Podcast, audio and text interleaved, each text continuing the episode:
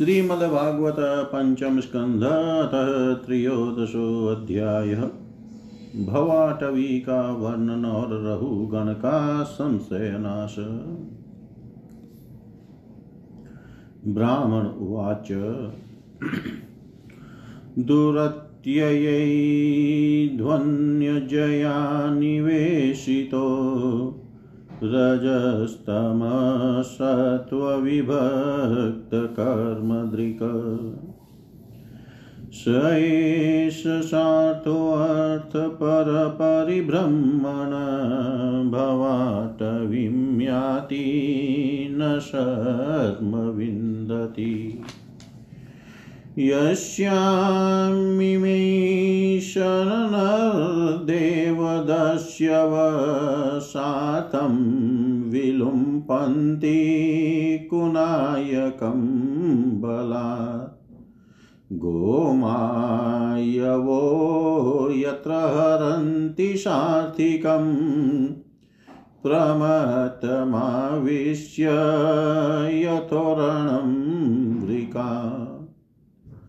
प्रभूतवीरतृणगुल्मघव्यरै कठोरदंशैरमशकैरुपद्रुत क्वचितु गन्धर्वपुरं प्रपश्यति। क्वचित् क्वचिचाशुरयोल्मुखग्रहम् निवासतो यद्रवीणात्मबुद्धिस्ततस्ततो धावति भोऽटव्याम् क्वचिच्च वात्योत्थितपांशुधूम्रा दिशो न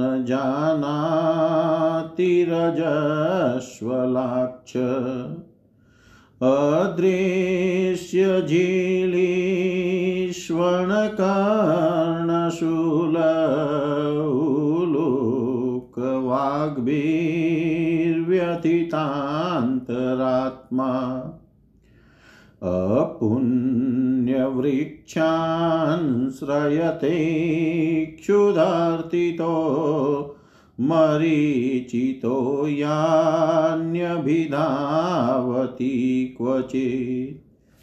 क्वचिद्वितो या सरितोभियाति परस्परं चांसते निरन्ध।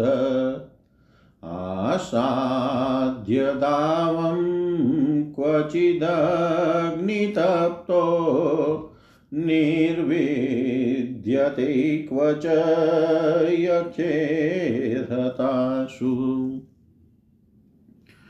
शूरैर्हृतस्व क्वच निर्विणचेता शोचन् विमुह्यनुपयाति कस्मलम्।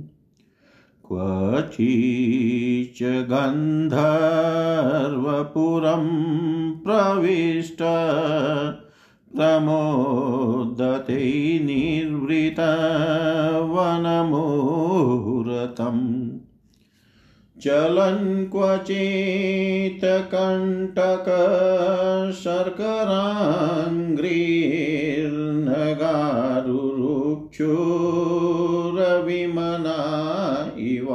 इवास्ते पदे पदे अभ्यन्तरवग्निनार्दित कौटुम्बिकः क्रुधयति वै जनाय।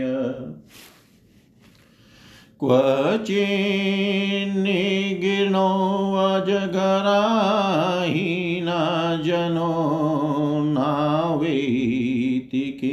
किञ्चिद्विपिने अपविध। दष्टश्मशेते क्वच दन्दशुकैरन्धो अन्धकूपे पतितस्तमिश्रे।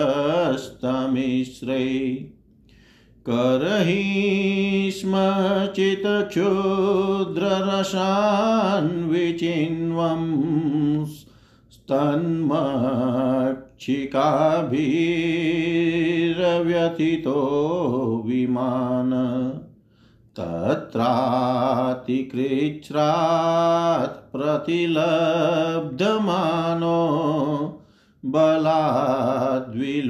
बलाद्विलुम्पन्त्यथ तं ततोऽन्ये क्वचिज्जशिता तपवातवस प्रतिक्रियाँ कर्तुं निशास्ते क्वचिन्मितो विपणन् यच किञ्चिद विद्वेषमृच्छत्युत वितसाक्षया। क्वचित् क्वचित् क्षीणधनस्तु तस्मिन् शय्यासनस्तान् विहारहीन। याचन् परादप्रतिलब्धकाम पारक्यदृष्टिर्लभते अवमानम् अन्योन्यवितव्यतिसङ्गवृध वैरानुबन्धो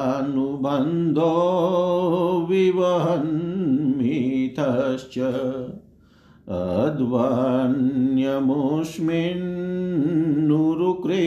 अध्वन्यमुष्मिन्नुरुक्रेच्रवीत बाधोपसर्गैरविहरन् विपन्न तास्तान् विपन्नान् सहितत्र तत्र विहाय जातं परिगृह्य सार्थ आवर्तते ध्यापि न कश्चिदत्र। वीराध्वनपारमुपेति योगम्। मनस्विनो निर्जितदिग्गजेन्द्रा ममेति सर्वे भुवि बद्धवैरा। मृधैशैरनतु तदव्रजन्ति।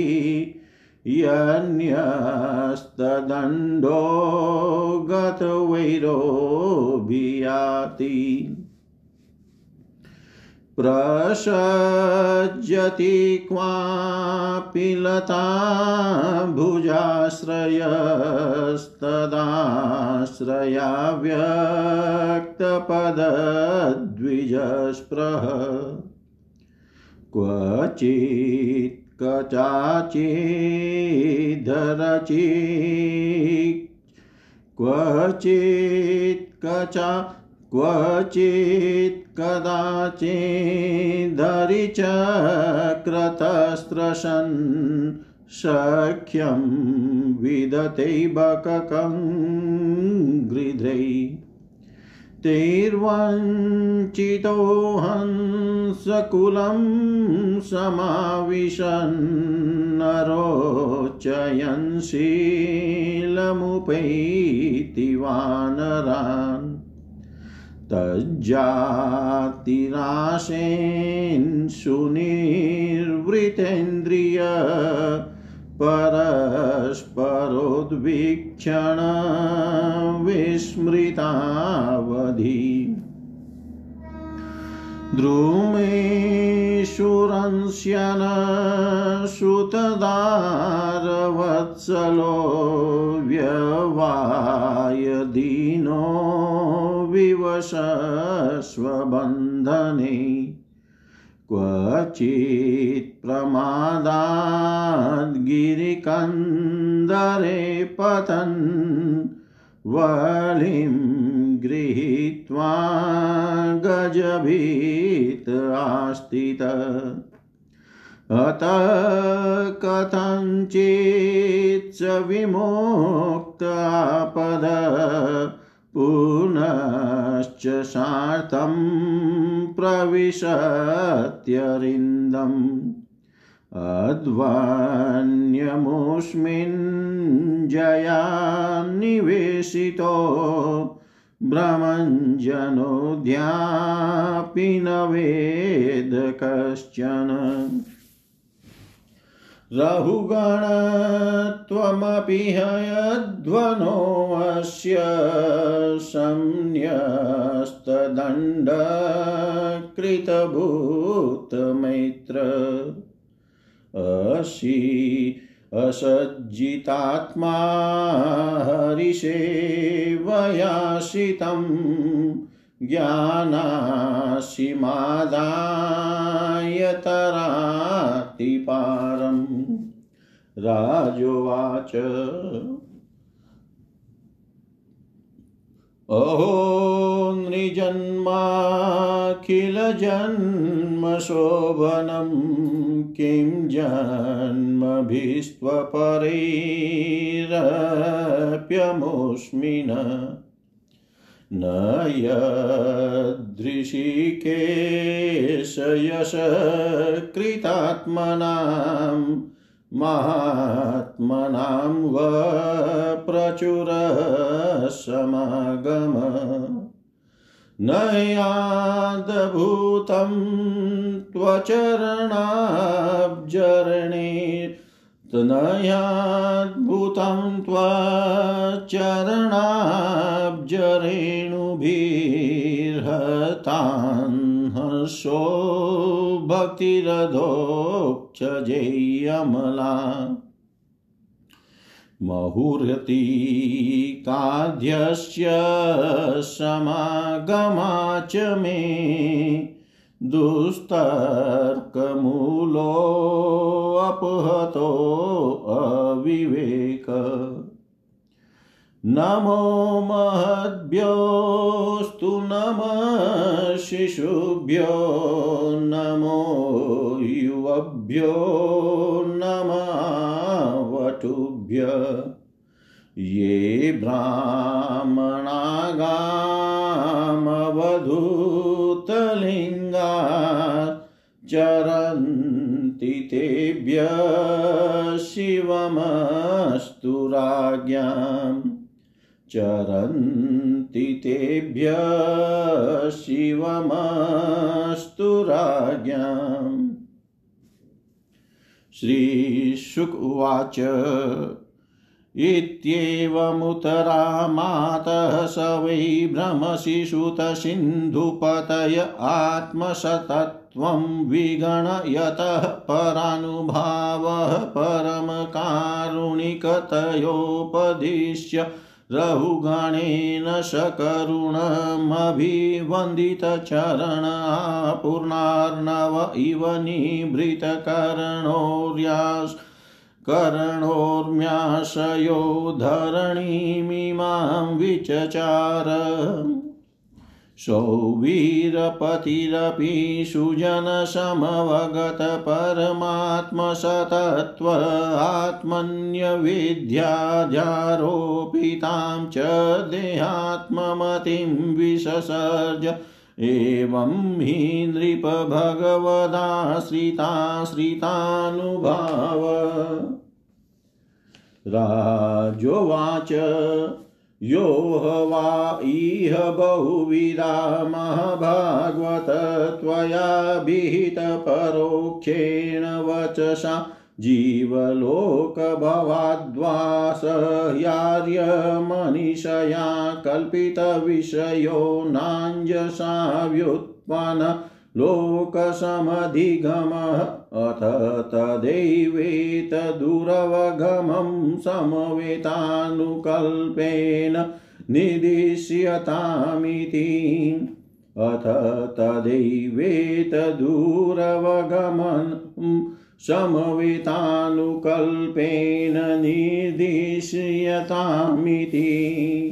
जय श्रीमद्भागवते महापुराणे पारमंस्यां संहितायां पञ्चमस्कन्धे त्रयोदशोऽध्याय सर्वं श्रीशां सदाशिवार्पणम् अस्तु। ॐ विष्णवे नमः विष्णवे नमः विष्णवे नमः।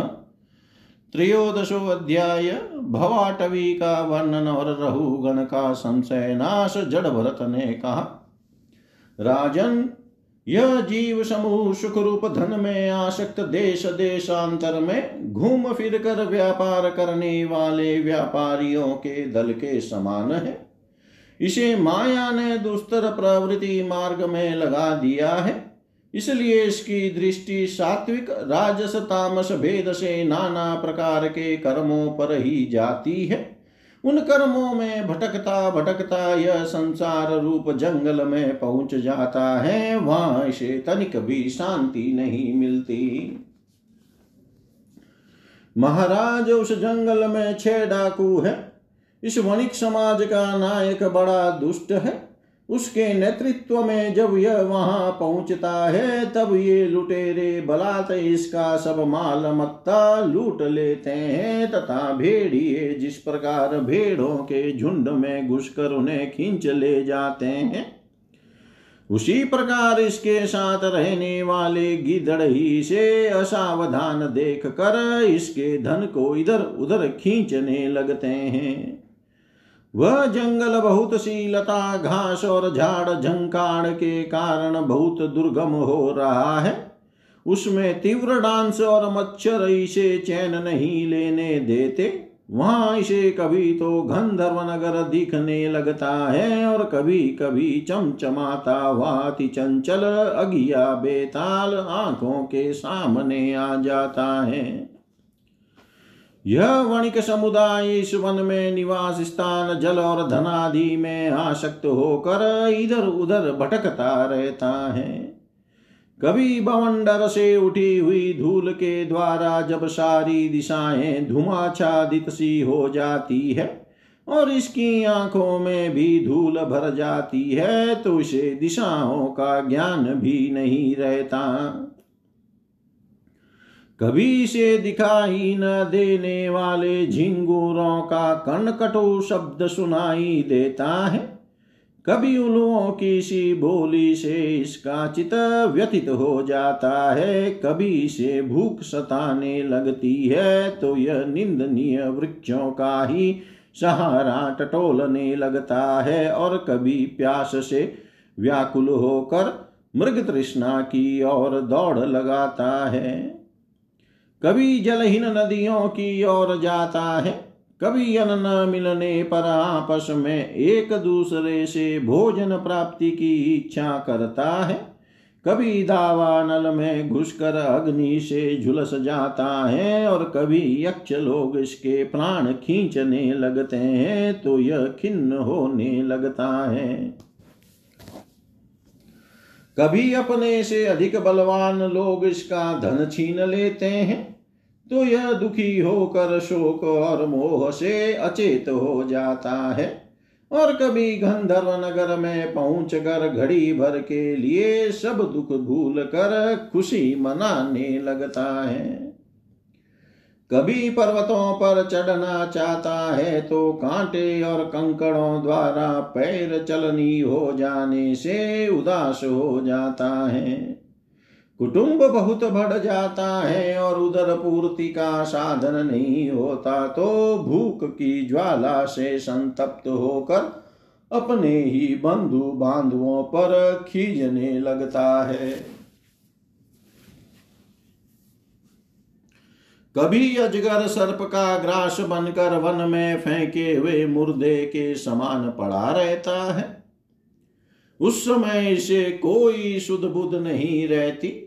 कभी दूसरे विषैले जंतु इसे काटने लगते हैं तो उनके विष के प्रभाव से अंधा होकर किसी अंधे कुएँ में गिर पड़ता है और घोर दुखमय अंधकार में बेहोश पड़ा रहता है।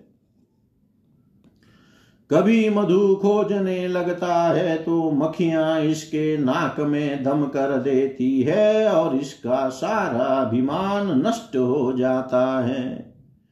यदि किसी प्रकार अनेकों कठिनाइयों का सामना करके वह मिल भी गया तो बलात् दूसरे लोग उसे छीन लेते हैं।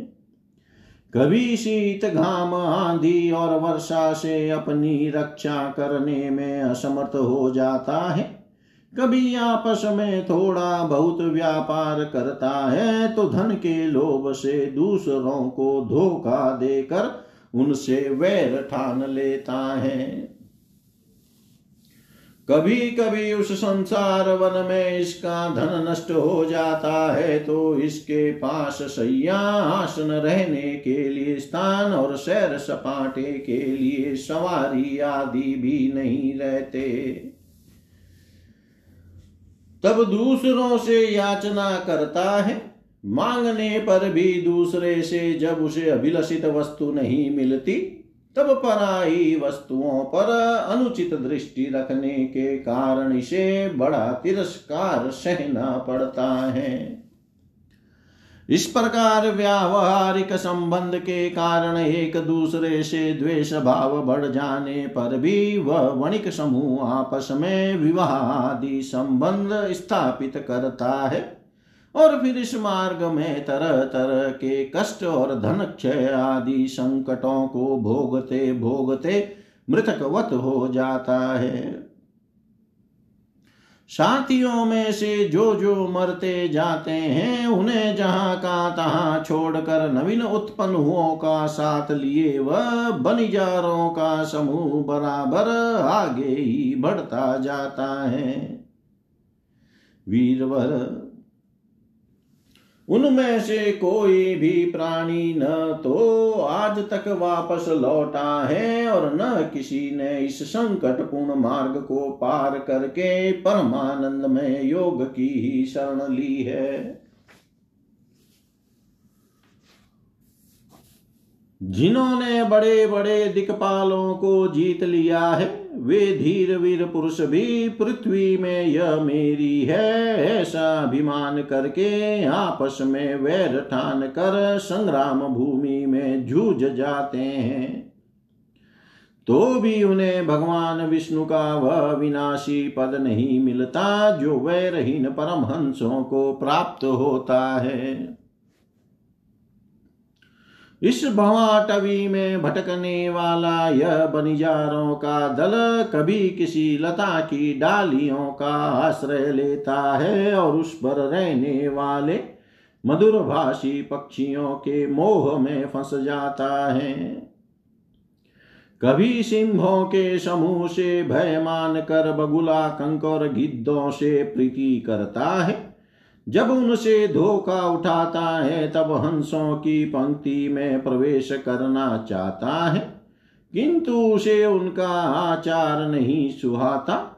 इसलिए वानरों में मिलकर उनके जाति स्वभाव के अनुसार दाम्पत्य सुख में रत रहकर विषय भोगों से इंद्रियों को तृप्त करता रहता है और एक दूसरे का मुख देखते देखते अपनी आयु की अवधि को भूल जाता है। वहाँ वृक्षों में क्रीड़ा करता वह पुत्र और स्त्री के स्नेह पाश में बंध जाता है। इसमें मैथुन की वासना इतनी बढ़ जाती है कि तरह तरह के दुर्व्यवहारों से दीन होने पर भी यह विवश होकर अपने बंधन को तोड़ने का साहस नहीं कर सकता।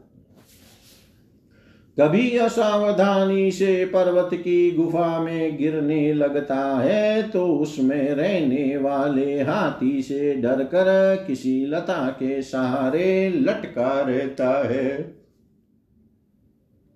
शत्रुदमन, यदि किसी प्रकार से उस आपत्ति से छुटकारा मिल जाता है तो यह फिर अपने गोल में मिल जाता है। जो मनुष्य माया की प्रेरणा से एक बार इस मार्ग में पहुँच जाता है, उसे भटकते भटकते अंत तक अपने परम पुरुषार्थ का पता नहीं लगता। रहुगण, तुम भी इसी मार्ग में भटक रहे हो, इसलिए अब प्रजा को दंड देने का कार्य छोड़कर समस्त प्राणियों के सुहृद हो जाओ। और विषयों में अनाशक्त होकर भगवत सेवा से तीक्ष्ण किया हुआ ज्ञान रूप खड़ग लेकर इस मार्ग को पार कर लो। राजा रहुगण ने कहा हो समस्त योनियों में यह मनुष्य जन्म ही श्रेष्ठ है। अन्य अन्य लोकों में प्राप्त होने वाले देवादि उत्कृष्ट जन्मों से भी क्या लाभ है?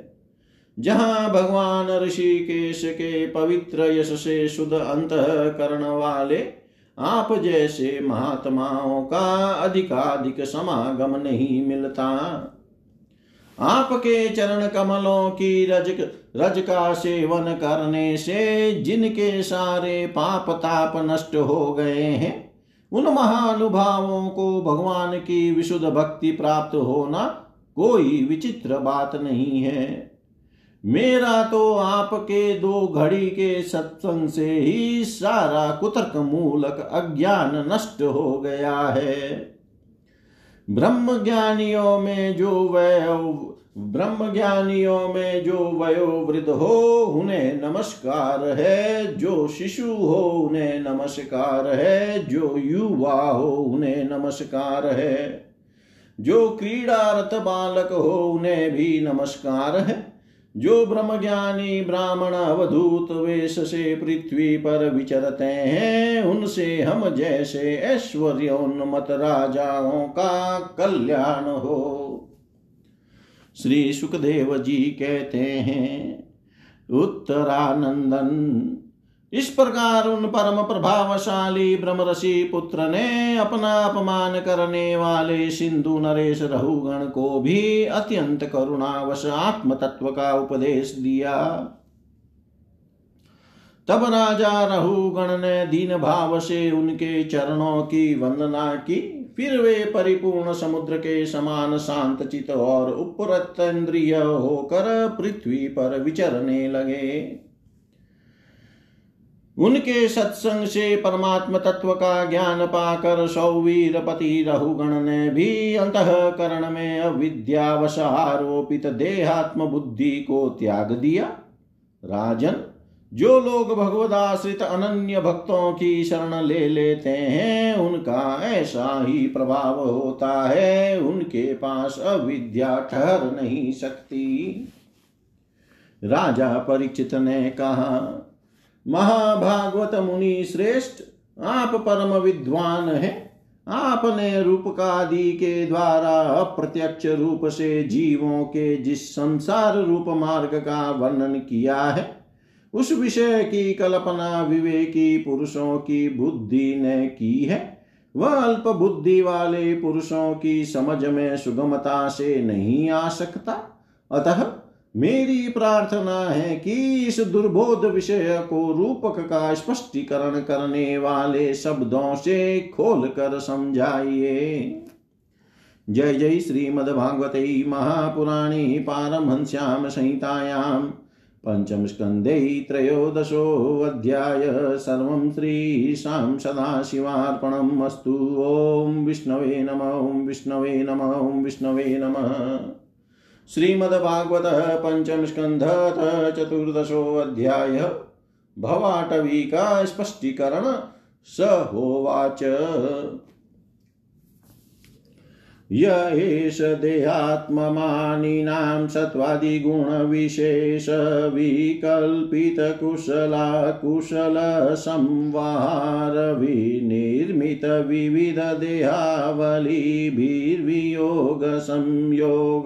ध्यनादिसंसारानुभवस्य द्वारभूतेन षडिन्द्रियवर्गेण तस्मिन् दुर्गाध्ववदसुगमे अध्वन्यापतित ईश्वरस्य भगवतो विष्णोर्वशवतिन्या मायया जीवलोकोऽयं यथा वणिक्षार्थोऽर्थपरः स्वदेहनिष्पादितकर्मानुभवः शंसानवध शिवतमायां संसाराटव्यां गतो नाद्यापि विफलबहुप्रतियोगे हस्ततापोपशमनिं हरिगुरुचरणारविन्द मधुकरानुपदवीं वरुन्धे यस्यामुह वा एते षडिन्द्रियनामान कर्मणा दस्यव एव ते।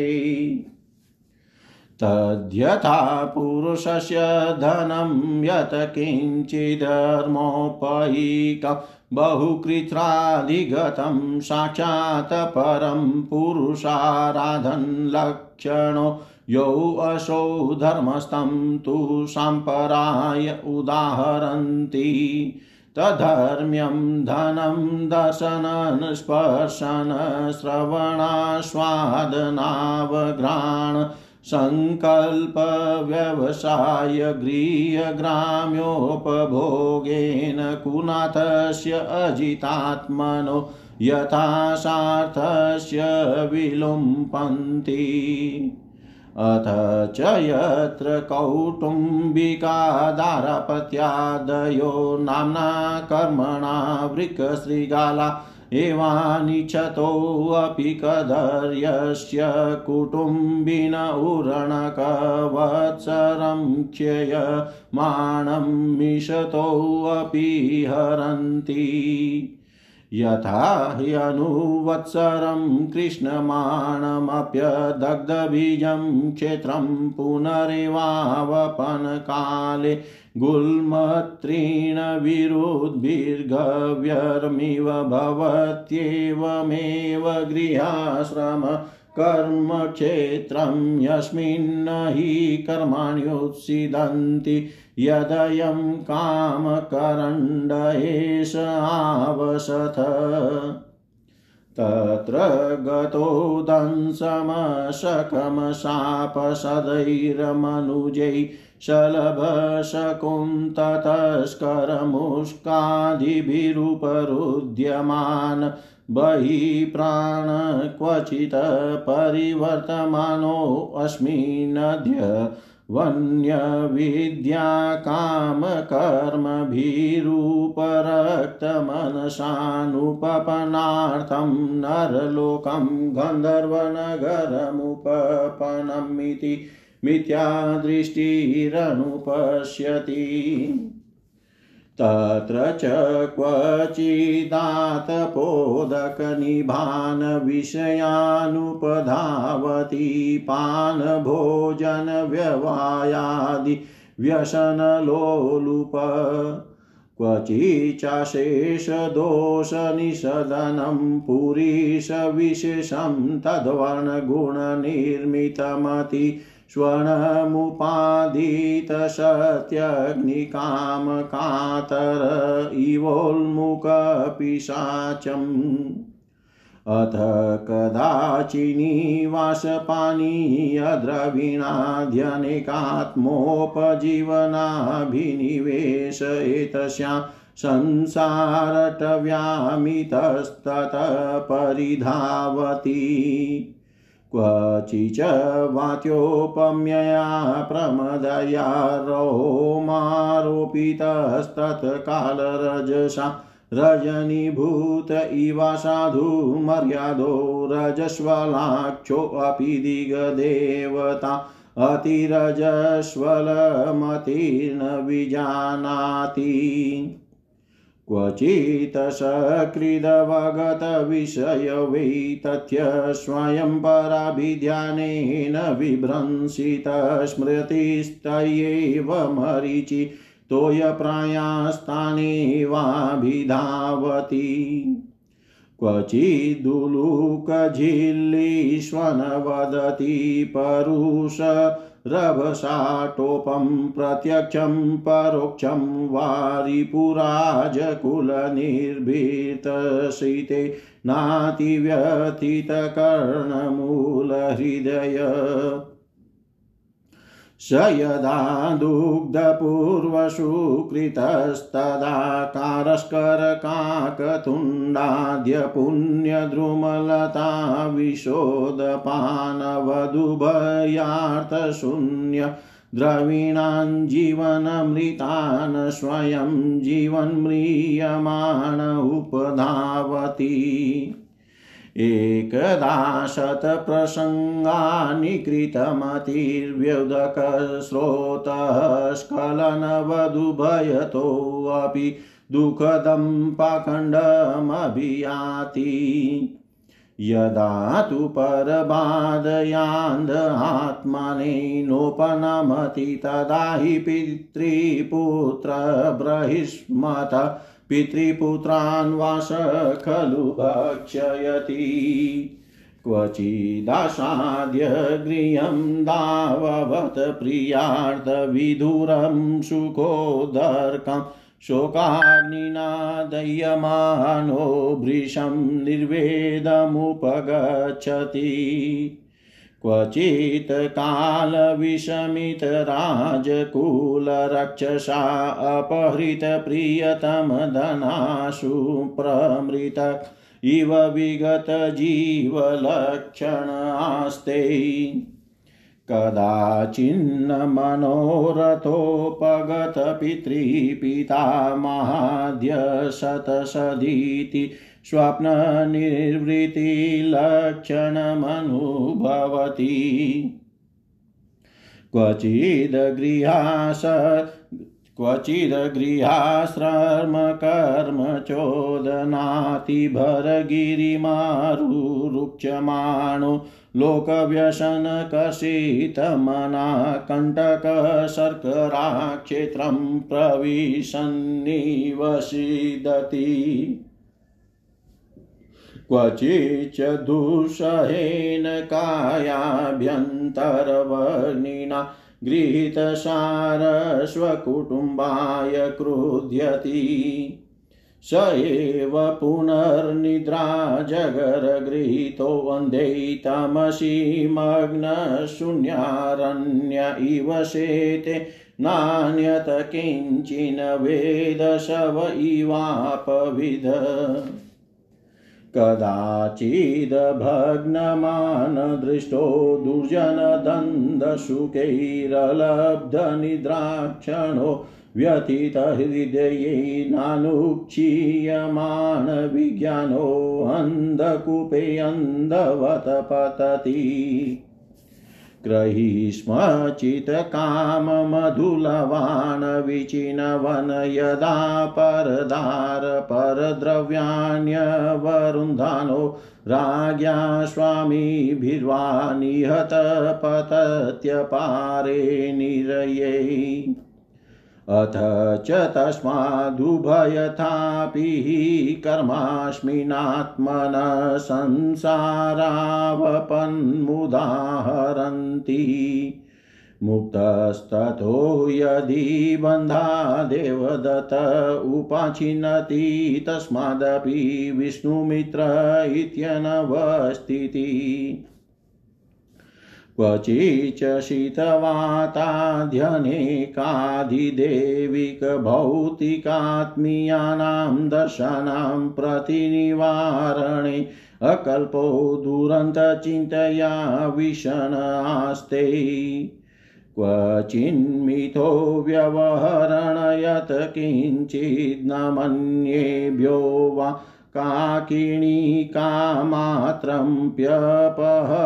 यत् किञ्चिद्वा विद्वेष्मेति वित्साक्ष्यात् अध्वन्यमुष्मिन्नीमौपसर्गास्तथा सुखदुःखरागद्वेषभयाभिमानप्रमादो मादशोकमोहलोभमात्सर्यैर्स्या वमानक्षुतिपिपासादिव्याधिजन्मजरामरणादय क्वापि देवमायया स्त्रिया भुजलतोपगुढप्रस्कन्न विवेकविज्ञानो यद्विहारगृहारम्भाकुल हृदयस्तदाश्रयावशक्तसूतदुहितृकलत्रभाषिता वलोकविचेष्टितापहृता हृदय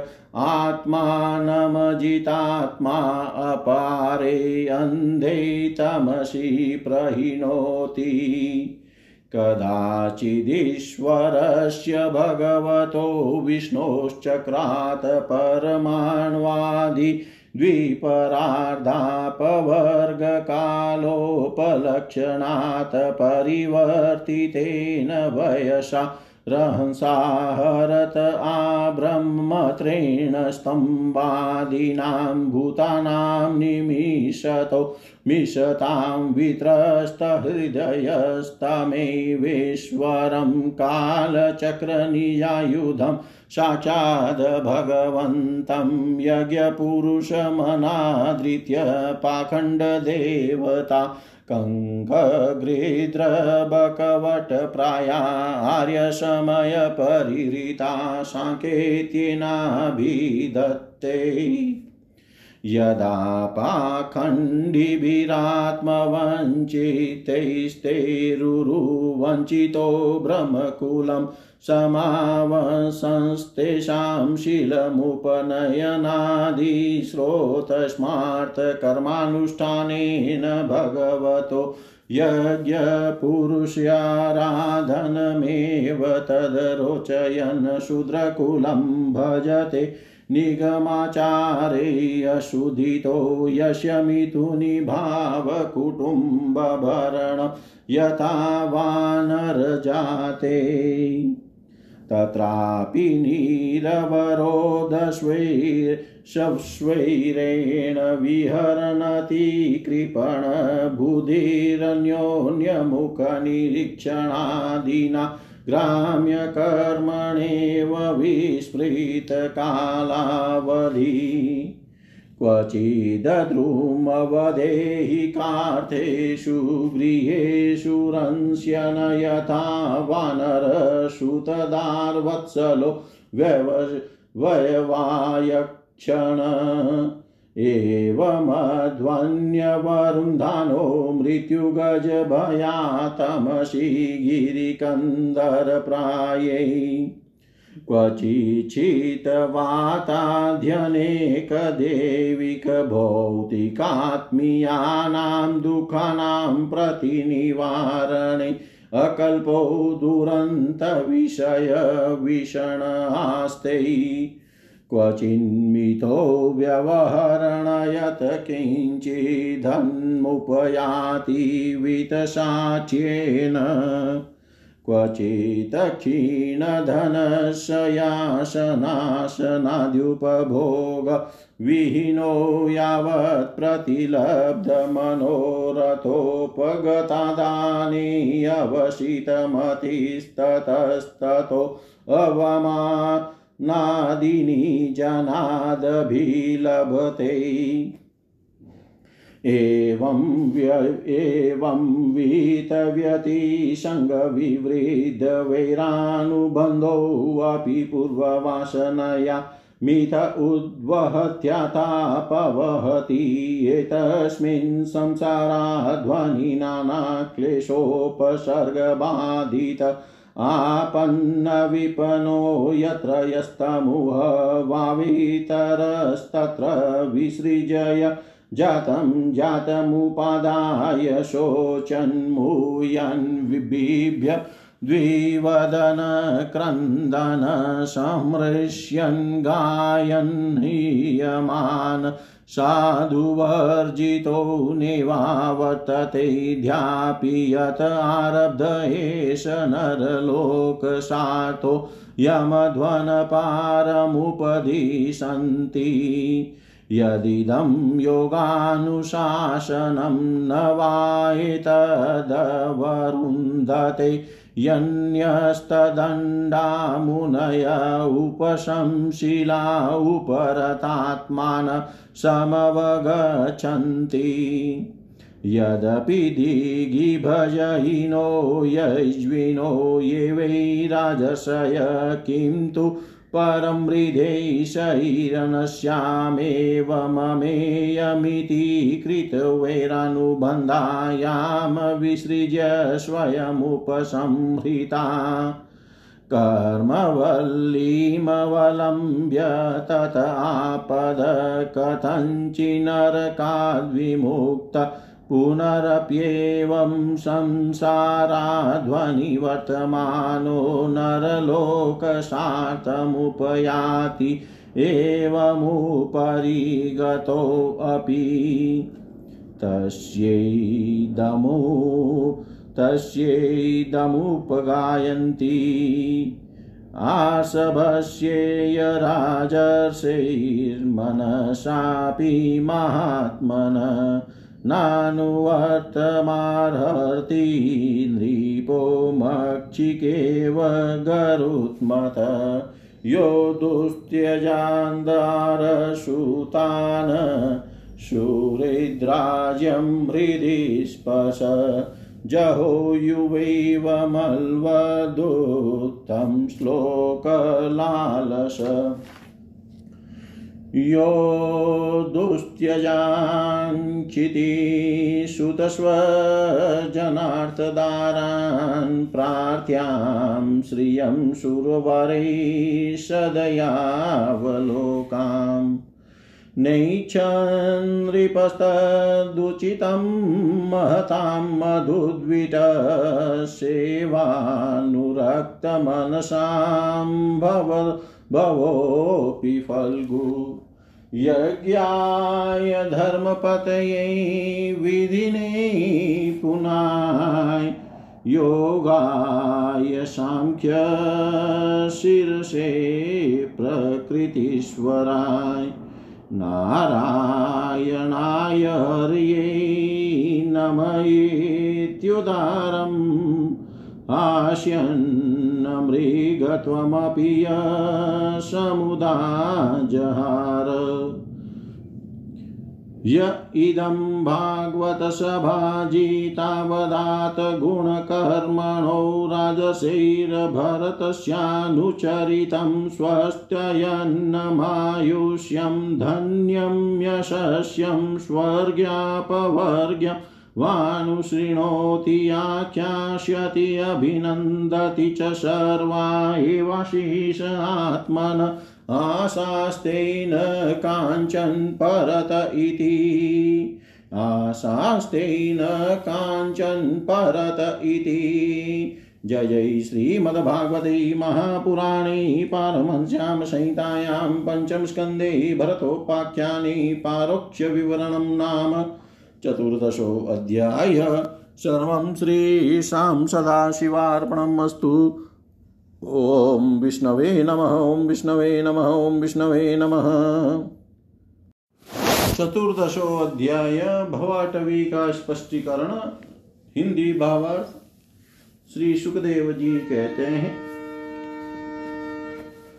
राजन, देहाभिमानी जीवों के द्वारा सत्वादि गुणों के भेद से शुभ, अशुभ और मिश्र तीन प्रकार के कर्म होते रहते हैं। उन कर्मों के द्वारा ही निर्मित नाना प्रकार के शरीरों के साथ होने वाला जो संयोग, वियोग रूप, वियोगादि रूप, अनादि संसार जीव को प्राप्त होता है, उसके अनुभव के छह द्वार है। मन और पाँच ज्ञानेन्द्रिया, उनसे विवश होकर यह जीव सुह, मार्ग भूल कर भयंकर वन में भटकते हुए धन के लोभी बनिजारों के समान परम समर्थ भगवान विष्णु के आश्रित रहने वाली माया की प्रेरणा से बीड़ वन के समान दुर्गम मार्ग में पड़कर संसार वन में जा पहुँचता है। यह वन शमशान के समान अत्यंत शुभ है। इसमें भटकते हुए उसे अपने शरीर से किए हुए कर्मों का फल भोगना पड़ता है। यहाँ अनेकों विघ्नों के कारण उसे अपने व्यापार में सफलता भी नहीं मिलती। तो भी यह उसके श्रम को शांत करने वाले श्री हरि एवं गुरुदेव के चरणारविंद मकरंद मधु के रसिक भक्त भ्रमरों के मार्ग का अनुसरण नहीं करता। इस संसार वन में मन सहित छह इंद्रियाँ ही अपने कर्मों की दृष्टि से डाकुओं के समान है। पुरुष बहुत सा कष्ट उठाकर जो धन कमाता है, उसका उपयोग धर्म में होना चाहिए। वही धर्म यदि साक्षात भगवान परम पुरुष की आराधना के रूप में होता है तो उसे परलोक में निश्रेयस का हेतु बतलाया गया है। किंतु जिस मनुष्य का बुद्धि रूप सारथी विवेकहीन होता है और मन वश में नहीं होता, उसके उस धर्मोपयोगी धन को ये मन सहित छह इंद्रियाँ देखना, स्पर्श करना, सुनना, स्वाद लेना, सूंघना, संकल्प विकल्प करना और निश्चय करना इन वृत्तियों के द्वारा गृहस्थोचित विषय भोगों में फंसा कर उसी प्रकार लूट लेती है, जिस प्रकार बेईमान मुखिया का अनुगमन करने वाले। एवं असावधान बनिजारों के दल का धन चोर डाकू लुटेरे लूट ले जाते हैं। ये ही नहीं, उस संसार वन में रहने उसके कुटुंबी भी जो नाम से तो स्त्री पुत्र आदि कहे जाते हैं। किंतु कर्म जिनके साक्षात भेड़ियों और गिदड़ों के समान होते हैं, उस अर्थलोलुप कुटुंबी के धन को उसकी इच्छा न रहने पर भी उसके देखते देखते इस प्रकार छीन ले जाते हैं। जैसे भेड़िए गडरियों से सुरक्षित भेड़ों को उठा ले जाते हैं।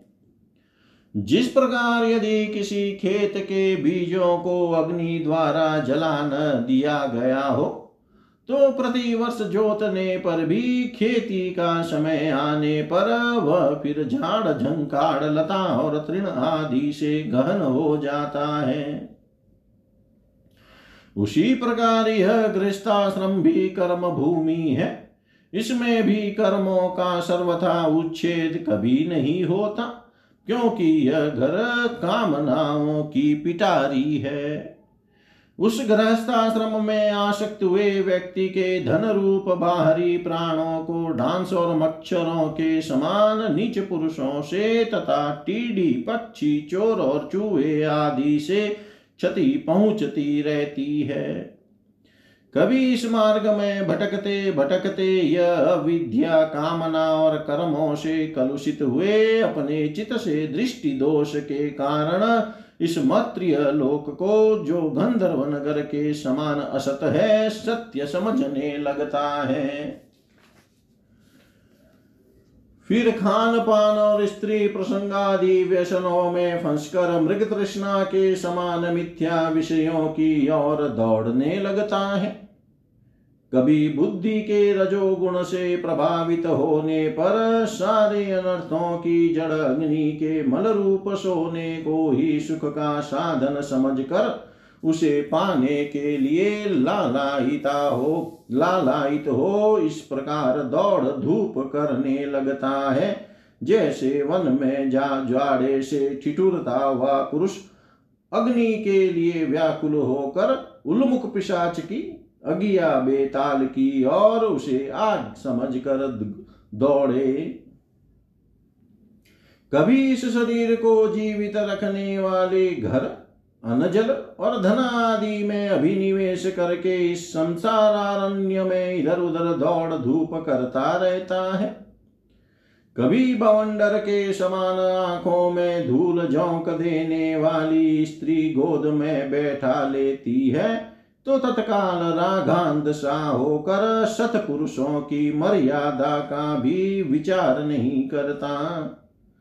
उस समय नेत्रों में रजोगुण की धूल भर जाने से बुद्धि ऐसी मलिन हो जाती है कि अपने कर्मों के साक्षी दिशाओं के देवताओं को भी भुला देता है। कभी अपने आप ही एक बार विषयों का मिथ्यात्व जान लेने पर भी अनादि काल से देह में आत्म बुद्धि रहने से विवेक बुद्धि नष्ट हो जाने के कारण उन मरु मरीचिका तुल्य विषयों की ओर ही फिर दौड़ने लगता है। कभी प्रत्यक्ष शब्द करने वाले उल्लू के समान शत्रुओं की और परोक्ष रूप से बोलने वाले झिंगूरों के समान राजा की अति कठोर एवं दिल को दहला देने वाली डरावनी डांट डपट से इसके कान और मन को बड़ी व्यथा होती है। पूर्व पुण्य क्षीण हो जाने पर यह जीवित ही मुर्दे के समान हो जाता है और जो कारस्कर एवं एवं काकतुंड आदि जहरीले फलों वाले पाप वृक्षों, इसी प्रकार की दूषित लताओं और विषेले कुओं के समान है, तथा जिनका धन और धन इस लोक और परलोक दोनों के ही काम में नहीं आता, और जो जीते हुए भी मुर्दे के समान है, उन कृपण पुरुषों का आश्रय लेता है। कभी असद पुरुषों के संग से बुद्धि बिगड़ जाने के कारण, सुखी नदी में गिरकर दुखी होने के समान, इस लोक और परलोक में दुख देने वाले पाखंड में फंस जाता है। जब दूसरों को सताने से उसे अन्न भी नहीं मिलता, तब वह अपने सज्ञ पिता पुत्रों को अथवा पिता या पुत्र आदि का एक तिनका भी जिनके पास देखता है, उनको फाड़ खाने के लिए तैयार हो जाता है।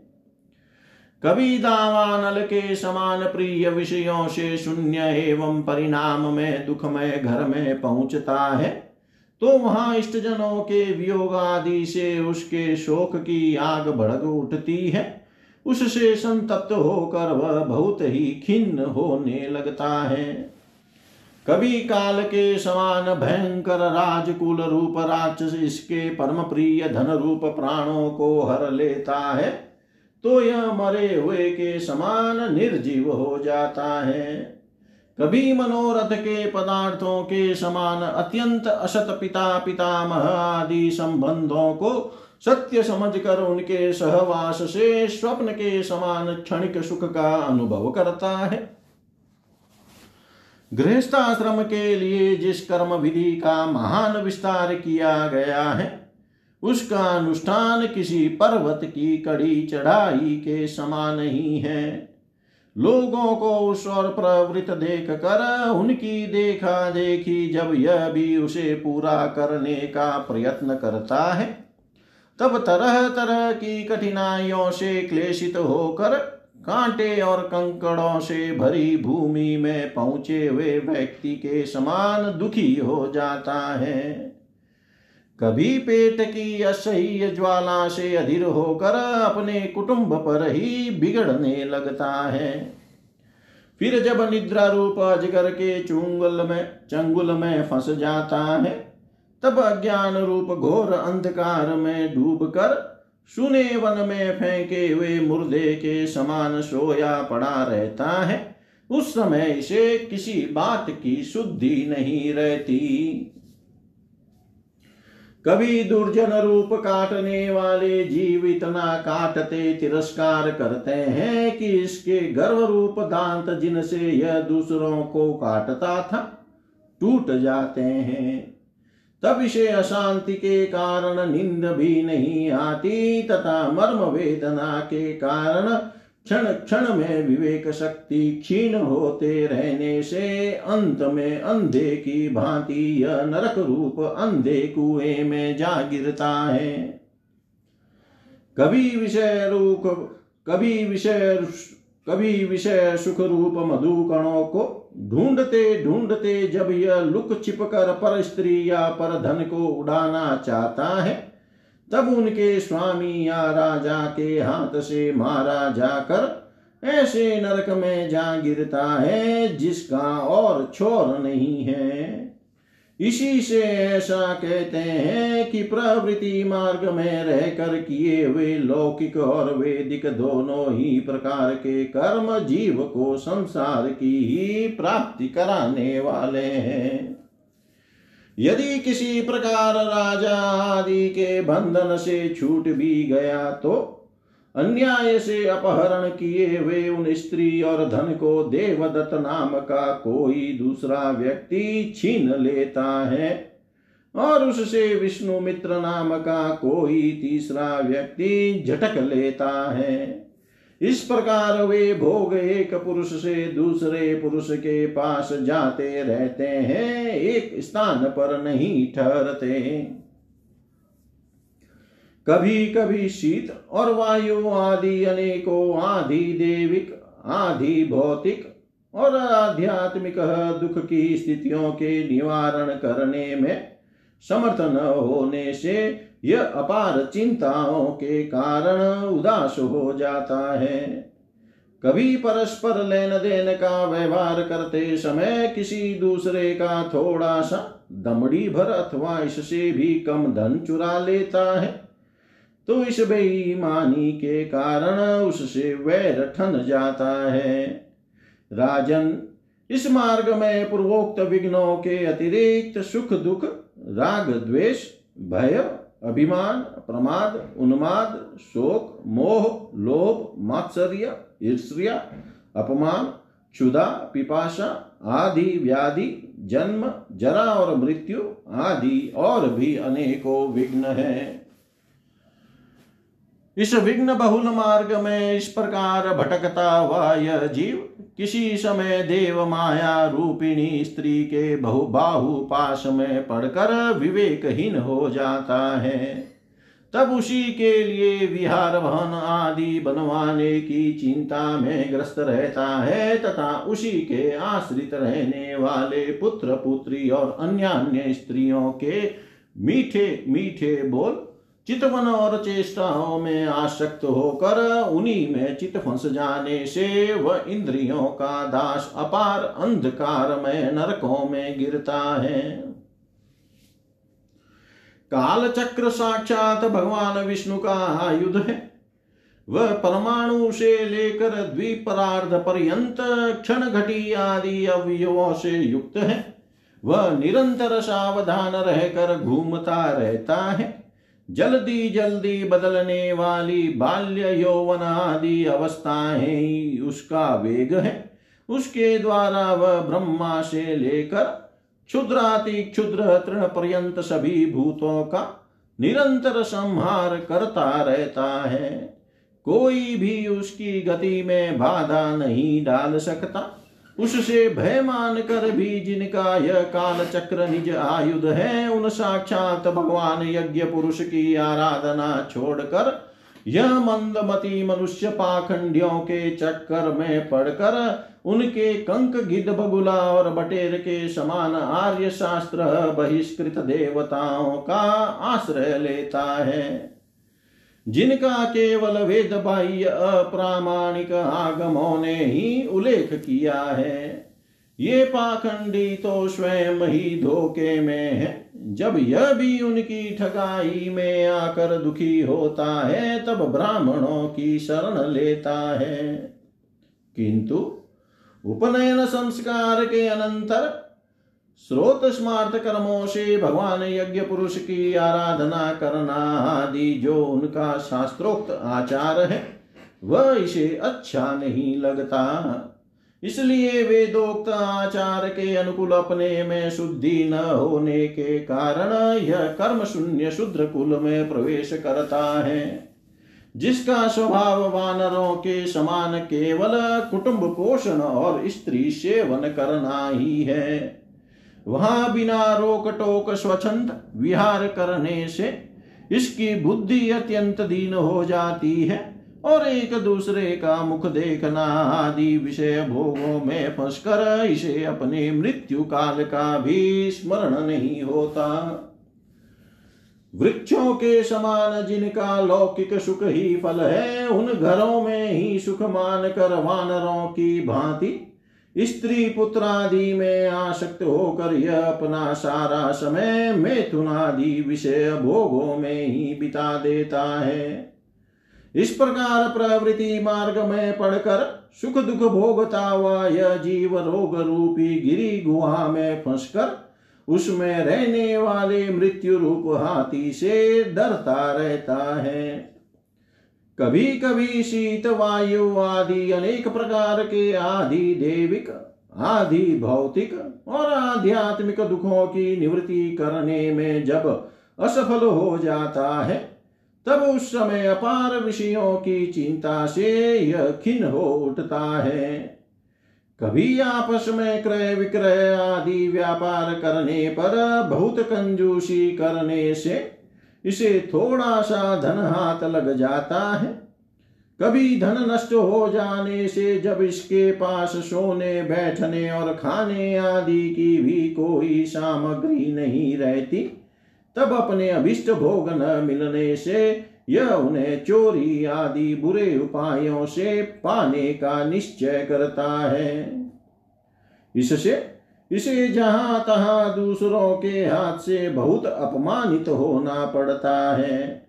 इस प्रकार धन की आसक्ति से परस्पर वैर भाव बढ़ जाने पर भी यह अपनी पूर्व वासनाओं से विवश होकर आपस में विवाह आदि संबंध करता और छोड़ता रहता है।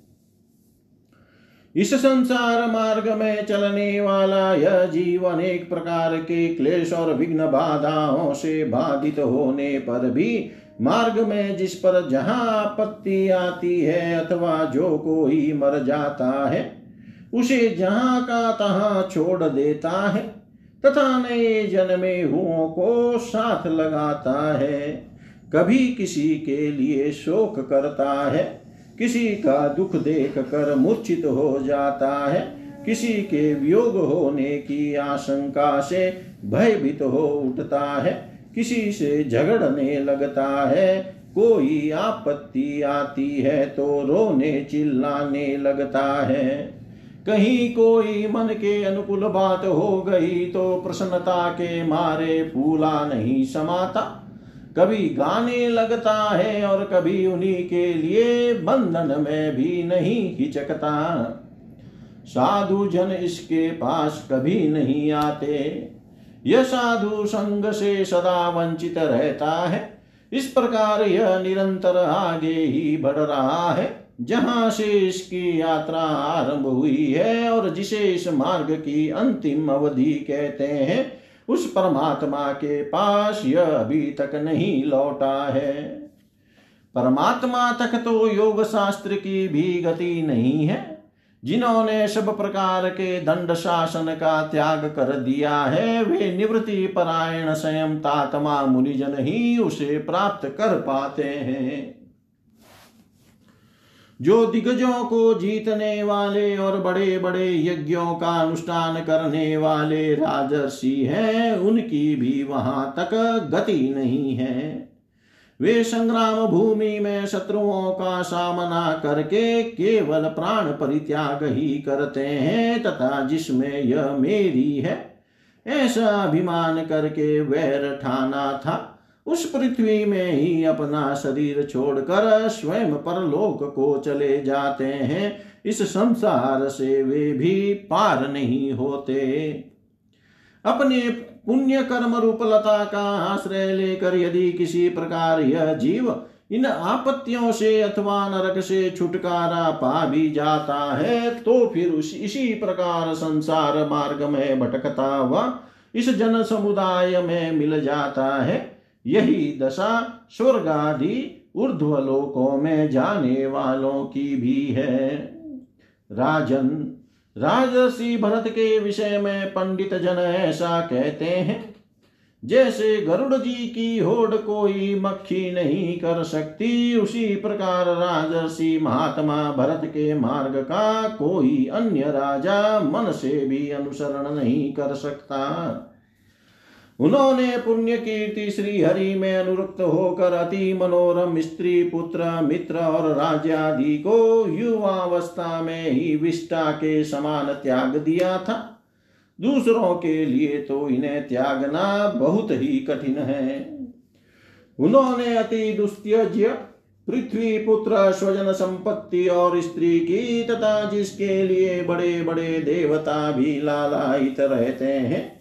किंतु जो स्वयं उनकी दया दृष्टि के लिए उन पर दृष्टिपात करती रहती थी, उस लक्ष्मी की भी लस मात्र इच्छा नहीं की, यह सब उनके लिए उचित ही था, क्योंकि जिन महानुभावों का चित भगवान मधुसूदन की सेवा में अनुरक्त हो गया है, उनकी दृष्टि में मोक्ष पद भी अत्यंत तुच्छ है।